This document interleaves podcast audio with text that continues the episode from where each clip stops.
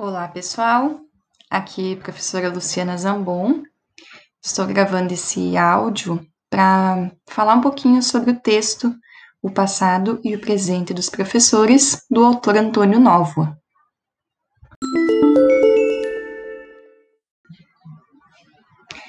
Antes de iniciar, eu quero lembrar que é sempre bom a gente uh, iniciar a leitura de um, de um texto procurando mais informações sobre o autor, de onde ele vem, quais são os seus interesses em termos de pesquisa, quais são as vertentes né, teóricas que ele utiliza, que pesquisas ele realiza e já realizou. Essa é uma atividade que é interessante de realizar antes mesmo da leitura do texto.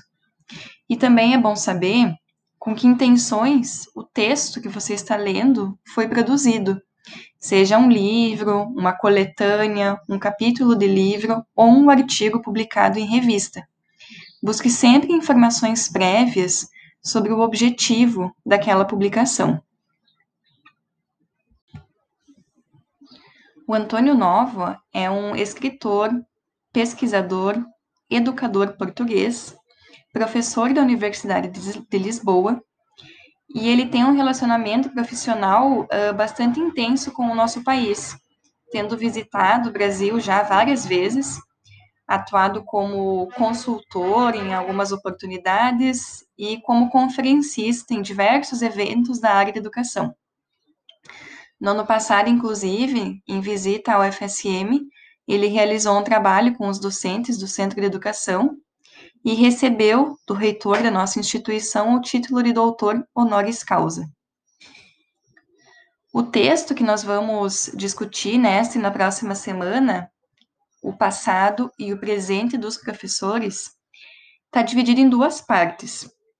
O objetivo do texto é assinalar alguns aspectos que, para o autor, são fundamentais nas discussões sobre a profissão docente.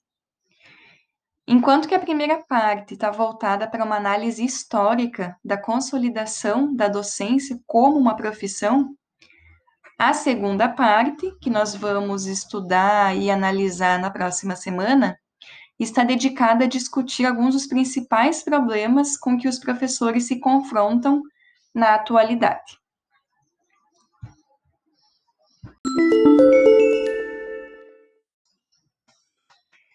Na primeira parte do texto, o autor situa a origem da profissão docente no trabalho realizado por religiosos de congregações religiosas diversas, como, por exemplo, os jesuítas, que no nosso país né, tiveram uma presença significativa e um trabalho marcante e relevante na constituição de um processo educativo formal.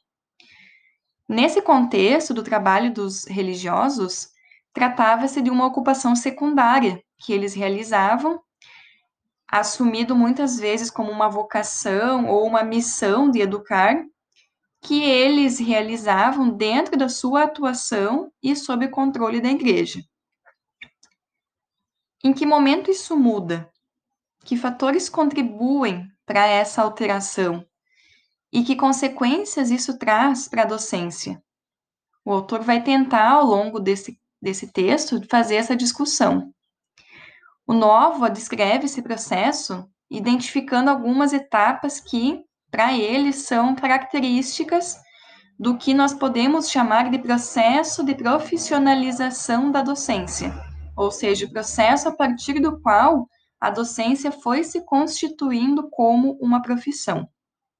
E a partir desse processo, a ação de ensinar e educar deixa de ser uma ocupação secundária e passa a ser ocupação principal, e onde o Estado passa a assumir funções antes realizadas pela Igreja.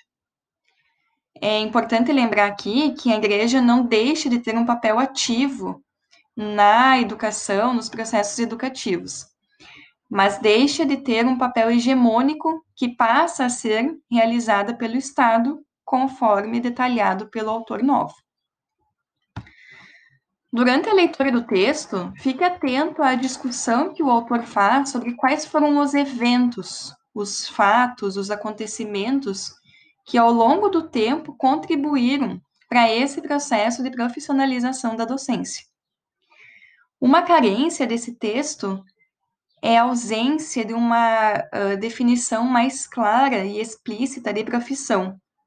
E para sanar essa carência, nós vamos utilizar mais adiante, nas nossas próximas semanas, o texto do autor Contreiras, A Autonomia de Professores.